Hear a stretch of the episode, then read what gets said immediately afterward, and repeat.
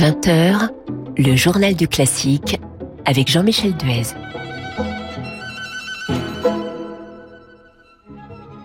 Soyez les bienvenus dans le journal du classique dont l'invité sera dans un instant François Chaplin pour son nouveau disque consacré à Chopin. Après les ballades et les nocturnes, François Chaplin a enregistré les valses. Il viendra nous en parler, mais avant cela, quelques idées de concert pour les prochains jours. L'Opéra Comique à Paris s'est fait une spécialité de la redécouverte d'ouvrages oubliés et c'est ainsi qu'il va donner un opéra baroque espagnol qui a été créé à Madrid en 1705 à la cour de Philippe V. Son nom, Coronis. C'est une zarzuela du compositeur Sébastien Duron qui raconte l'histoire de la nymphe Coronis dont Neptune est amoureux. Cette production mise en scène par Omar Porras a vu le jour à Caen en 2019. Elle arrive donc maintenant à Paris pour quatre représentations à partir de lundi le 14 février avec dans le rôle titre Marie Perbost, Vincent Dumestre dirigeant le poème harmonique et puis par ailleurs l'enregistrement de Coronis vient de paraître au disque.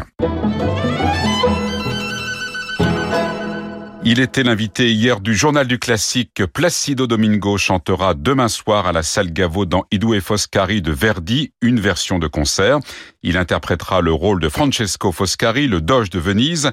À ses côtés, le ténor Arturo Chacon Cruz et la soprano Anna Pirozzi avec l'ensemble Appassionato dirigé par Mathieu Herzog. Vous pouvez par ailleurs réécouter l'interview de Placido Domingo sur notre site radioclassique.fr. Sur Radio Classique, deux rendez-vous piano ce week-end pour les concerts du samedi et du dimanche soir. Tout d'abord, samedi, demain, un récital du jeune pianiste Simon Burki à la Fondation Louis Vuitton dans le cadre de la saison piano nouvelle génération au programme Scarlatti, Schumann, Beethoven et Liszt. Et puis dimanche, c'est au Louvre dans le cadre exceptionnel de la Galerie des Rubens que nous vous emmènerons pour un récital d'Alain Planès au programme Liszt, Chabrier, Debussy, Sibelius et Chopin.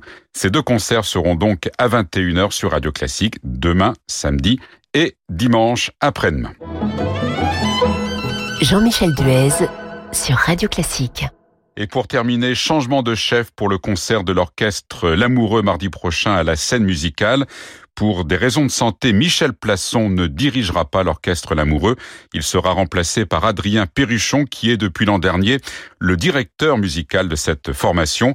Le programme reste inchangé. C'est un hommage au groupe des six, avec notamment le concertino pour piano de Louis Duret et la ballade pour piano et orchestre de Germaine Taillefer, jouée par Jean-Philippe Collard. Au programme également, le bœuf sur le toit de Darius Milhaud.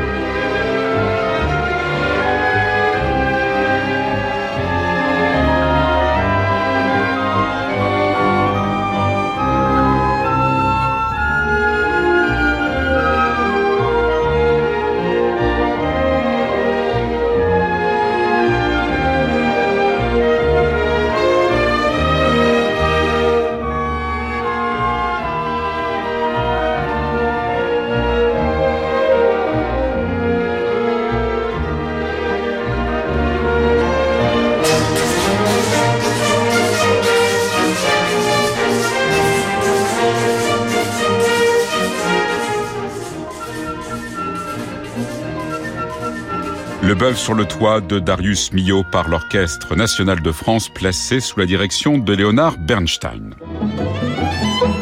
Le journal du classique avec Jean-Michel Duez. Invité du journal du classique, François Chaplin, bonsoir. Bonsoir Jean-Michel. Merci d'être euh, avec nous ce soir. Nous allons parler de votre dernier disque. Il est consacré aux valses de Chopin. Alors c'est votre troisième disque, justement, Chopin. Il y avait eu euh, les nocturnes et puis encore avant les ballades. Et pour le grand interprète de Chopin que, que vous êtes, François Chaplin, enregistrer les valses, on peut penser que c'était une chose euh, évidente. Oh, évidente, je sais pas.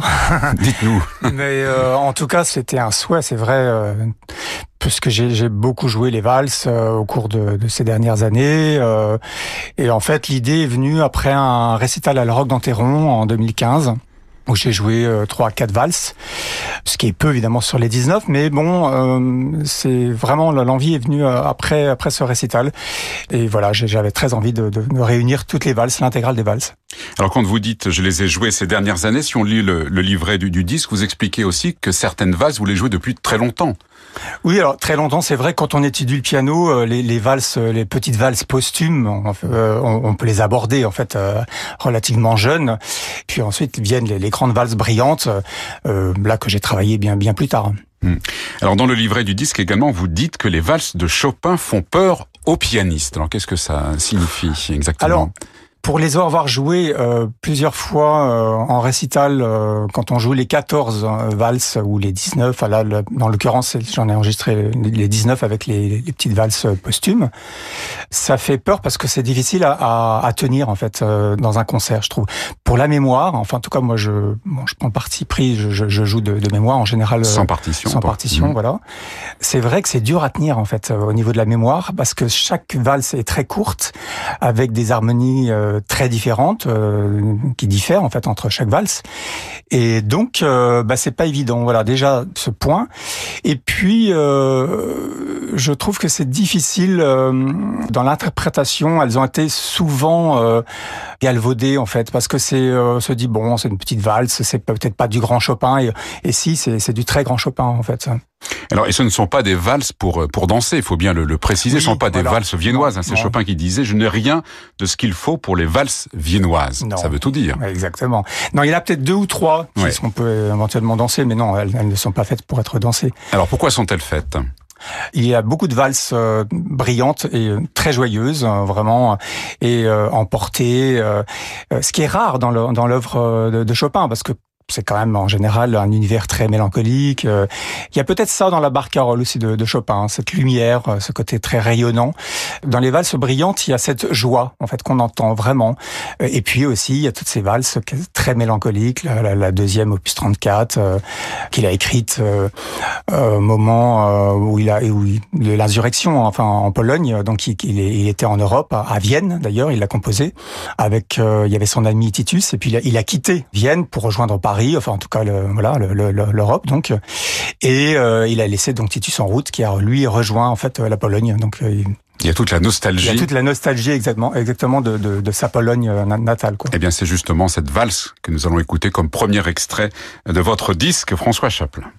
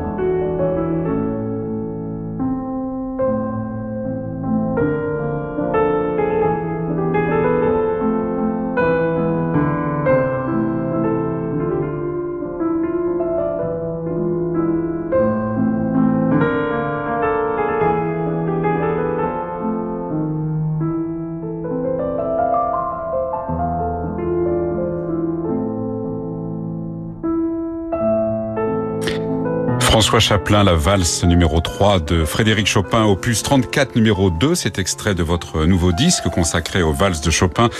François Chaplin qui est l'invité ce soir du journal du classique. Alors on le disait, c'est une valse mélancolique. D'ailleurs, on l'appelle la valse du regret, la valse mélancolique. Vous avez expliqué il y a un instant dans quelles circonstances elle a été composée. On dit aussi que c'était la valse préférée de Frédéric Chopin. Oui, c'est une très belle valse. le, thème est merveilleux, je trouve. il y a deux thèmes qui sont merveilleux dans, dans, cette valse. Et c'est là on voit justement dans, d'abord ce côté évidemment toujours bel canto chez Chopin. Il faut chanter sans cesse.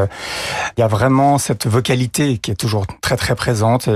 Et, puis euh, on parlait justement de la difficulté de jouer euh, ces valses. Il faut pas en faire non plus trop, c'est-à-dire dans le, il, détestait toute forme d'afféterie. Chopin n'aimait pas ça du tout, donc euh, pas tomber dans le pathos non plus. Et en même temps, il faut être très expressif euh, et donner justement ce sentiment de, de regret aussi dans, dans, cette valse. Donc euh, il y a cette notion, je trouve, de chez Chopin d'élégance au fond. Il y a beaucoup d'élégance en fait dans, dans, dans, la, dans la musique de Chopin, une espèce de, de forme d'aristocratie en fait. Hein.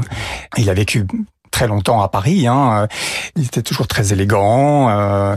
Puis il y, a vraiment ça dans, dans, cette musique. Et dans les valses, justement, il faut retrouver un peu de, de, de noblesse. Et pour vous, c'est important de ne pas trahir ce que voulait euh, Chopin chez tous les compositeurs hein, euh, qu'on défend. Je trouve que c'est un euh, qu'on interprète Schubert, euh, Mozart. Euh, on se doit, je veux dire, de respecter en fait le, le, texte, ce que le compositeur souhaitait vraiment. Et chez Chopin, c'est dangereux en fait. On peut tout de suite donner trop et, et ça devient presque vulgaire, quoi. Voilà. Alors il y a quelque chose d'intéressant aussi dans le dans le livret. Vous expliquez que vous avez toujours près de, de vous un livre d'un musicologue suisse, hein, je, je, crois, euh, Chopin vu par ses élèves. Alors pourquoi ah avoir ces, ces, Je ne sais pas si c'est votre livre de chevet. En tout cas, ouais, apparemment il est utile pour vous. oui. oui Alors pourquoi bah, C'est un livre de chevet en fait de, de, beaucoup de pianistes et moi je le conseille souvent à mes étudiants parce que euh, on apprend plein de choses. Euh, c'est Chopin vu par ses élèves. C'est amusant quoi parce qu'on on s'aperçoit par exemple que pour lui, le, le, le cantabile, c'était très très important. Et, pour lui, c'était jamais assez en fait. Et il en, il en parle beaucoup justement dans, dans ce livre. Par exemple, il parlait très, vraiment. En plus, il avait un français un, extraordinaire, je trouve. Juste par exemple, un, un élève, vous voyez, qui vraiment qui tape sur le piano. Euh, Aujourd'hui, on appelle ça des, des broyeurs d'ivoire. Euh, Les broyeurs d'ivoire à retenir. Non, mais ça arrive. Je veux dire, bon, voilà, certains, euh, ça arrive de temps en temps, voilà. Et, euh, et alors, il disait, voilà, quand quelqu'un, un élève euh, jouait un peu trop fort, c'était un peu dur, il disait n'aboyez pas par exemple. C'est joli. Et ça, ça vous aide. Pas. N'aboyez pas, absolument, ça veut tout dire. c'est clair. Et ça, ça vous aide effectivement dans votre euh, interprétation. Oui, enfin, en tout cas, ce sont des anecdotes et puis c'est très intéressant. Ça nous nourrit, c'est mmh. certain. Ouais. Alors, on va écouter un autre extrait donc de votre disque, euh, François Chaplin, les valses de Chopin. C'est la valse numéro 6, opus 64, euh, numéro 1.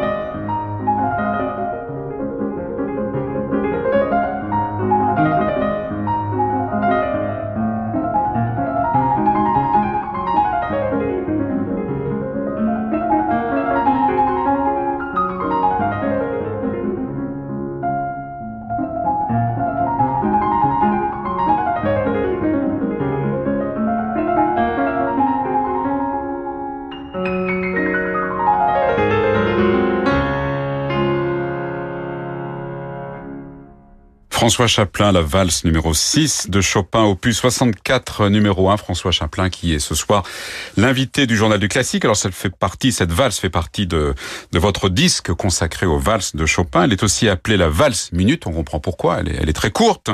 Ou encore la valse du petit chien, parce qu'on dit que Chopin l'aurait composée en regardant un petit chien tournant sur lui-même, en essayant d'attraper sa queue. Alors vrai ou faux, mais à vous écouter, on a l'impression que ce genre d'anecdote a une certaine importance quand même pour vous, non? Oh, bon là c'est particulier celle-ci. Oui, voilà. Je, pas pas trop parce qu'en fait hmm. justement c'est marrant. On m'a euh, on m'a demandé euh, au moment où on, quand on fait le livret, euh, au moment de, de, la finition de, de, du disque, etc. Et euh, il y avait indiqué la, donc la vase de petit chien pour une autre, je sais plus ce que c'était, la vase de l'adieu aussi parce que. Mais en fait, on ne sait pas vraiment, on ne sait pas si c'est vraiment de, de, de, Chopin, si, si Chopin euh, l'avait vraiment mentionné euh, ainsi. Donc moi, dans le doute, je voilà, voilà. Mais on, peut tout à fait imaginer ce qu'on veut d'ailleurs. Hein. Oui, absolument. À chacun de voir aussi un petit peu. Voilà, on peut y mettre des images. Exactement, exactement. Tout à fait. François Chaplin, vous allez partir en, en tournée à la fin du mois. Vous allez en Asie centrale, Tadjikistan, Ouzbékistan. Quel est le public? Pour le, la musique de Chopin euh, en Asie centrale alors c'est un très bon public. Euh, en fait, il faut savoir que c'est euh, quand on dit l'Asie centrale, c'est euh, l'ex-URSS au fond. D'abord, on entend beaucoup parler le russe en fait dans un public. Il y a des, de très belles salles et puis on sent que c'est vraiment un public très très mélomane, hein, qui connaissent très très bien, peut-être moins bien sûr la musique française, c'est sûr. D'ailleurs, je vais jouer aussi Debussy là-bas. Debussy, Fauré et Chopin, donc trois compositeurs qui se marient très très bien. C'est le même public à Moscou, par exemple, où là-bas il y a une exigence effectivement. Euh, euh non, c'est pas le même, c'est pas le même public, mais euh, c'est un public euh, qui écoute vraiment. Alors les pianos sont pas toujours extraordinaires parce qu'ils n'ont pas beaucoup de moyens, c'est vrai, en Asie centrale. Non, mais c'est vraiment un public que j'affectionne beaucoup. Et après, il y aura les festivals d'été. Alors, on, croise les doigts, évidemment, pour que tout se passe pour le, bah pour le mieux. Là aussi, vous avez prévu quelques concerts. C'est important, ces, ces festivals d'été. C'est une autre rencontre avec le, le public. Oui, c'est vrai que c'est pas le même public euh, parisien. Euh, c'est un public peut-être plus détendu. Donc on a peut-être moins le, même nous d'ailleurs en tant qu'artistes, on a moins le trac, je trouve. Ah oui. ouais. Alors que bon, quand on joue à Paris ou en proche banlieue, c'est peut-être un public un peu différent. En tout cas, c'est un public, c'est vrai, qui est en vacances souvent. Et bon, il y, a, certains grands festivals où on, oui. on a quand même le trac. De toute façon, il n'y a pas de petits festivals, il n'y a pas de petits endroits. je pars toujours du principe, je me dis, on sait jamais il peut toujours y avoir le critique euh, et puis ce, et puis le respect pour le public. Ben voilà, exactement. Enfin, je veux dire, il y a aucune. Euh, bah, c'est surtout ça. L'exigence est la même. L'exigence exactement est la même de toute façon. Donc oui, voilà, il y aura quelques festivals. Je, viens d'apprendre que j'étais invité au très très beau festival euh, Chopin à Nohant le 26 juillet. Donc j'en suis j'en suis ravi. Ça fait un petit moment que j'étais pas revenu, donc je suis très très heureux vraiment de rejouer là-bas. Et puis vous avez aussi une autre casquette, une autre activité, parce que vous êtes directeur artistique. On parle de festival. Vous êtes directeur artistique d'un festival euh, à Pont-le-Voix dans le Loir-et-Cher. Alors ça, c'est encore un autre un autre job, on pourrait dire. Hein. Ouais, c'est un autre job. Alors moi, je m'occupe euh, de que de la partie euh, artistique, ce qui est mmh. déjà beaucoup. Ce qui est déjà beaucoup, oui. ensuite, le reste, je le confie donc au bureau du festival. oui, je suis très heureux de, de, de m'occuper de cette direction artistique depuis euh, plusieurs années maintenant. Euh, D'abord, c'est une très belle région. Il y a des, des très bons vins. Ça, c'est important. Des bons hein. fromages. Eh oui. et, euh, et c'est vraiment c'est très amusant. Je, je, trouve très enrichissant de, de voilà d'établir comme ça une, une, programmation. Donc cette année, euh, je, je, suis très heureux de recevoir Karine Day, qui j'ai essayé d'avoir depuis deux trois ans, mais évidemment, elle a un planning extrêmement donc chargé. Donc là, je suis très heureux de la recevoir avec Florian Sampé. Donc ils vont faire un duo euh, fantastique autour de Mozart et Rossini, je crois. Puis euh, beaucoup d'autres concerts également, parce que c'est ça aussi, c'est la, diversité voilà, le festival, des têtes d'affiche, on pourrait il dire. L'ensemble le, Sirba Octet qui ouvre le festival. Là, j'ai pas la programmation euh, en on tête. on peut la trouver sur le, site du festival. Sur le site, exactement. Et on va se quitter, on va revenir à, à Chopin, hein, François Chaplin, avec, on en parlait tout à l'heure, la grande valse brillante, c'est la valse numéro un. Alors là, c'est un, tourbillon, on pourrait dire. Hein. Ah, la grande valse, c'est la, première, c'est ça? Oui, la première, c'est ça, absolument. Ah tout à fait, oui. Celle-ci peut se danser peut-être un petit peu. Voilà, c'est la seule. Bon, eh bien, nous vous invitons à danser alors. C'est une valse, j'adore. Merci François Chaplin. Merci Jean-Michel Des.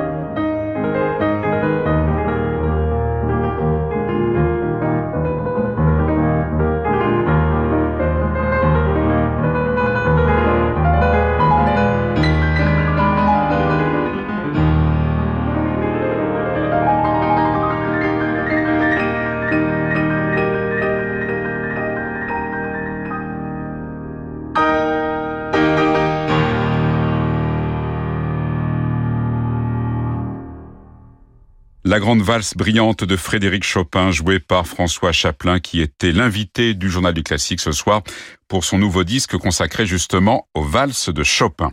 Merci à Bertrand Dorigny pour la réalisation. Prochain journal du classique lundi à 20h. L'invité sera Frédéric Lodéon pour ce coffret de 21 CD qui lui est consacré. Euh, Frédéric Lodéon, qui avant d'être l'animateur radio et télé que l'on connaît, a été un grand violoncelliste. Un lundi donc pour le journal du classique et bien sûr aussi à demain 17h pour Harmonique. Je vous laisse maintenant en compagnie de Francis Drezel. Bonne soirée et bon week-end avec Radio Classique.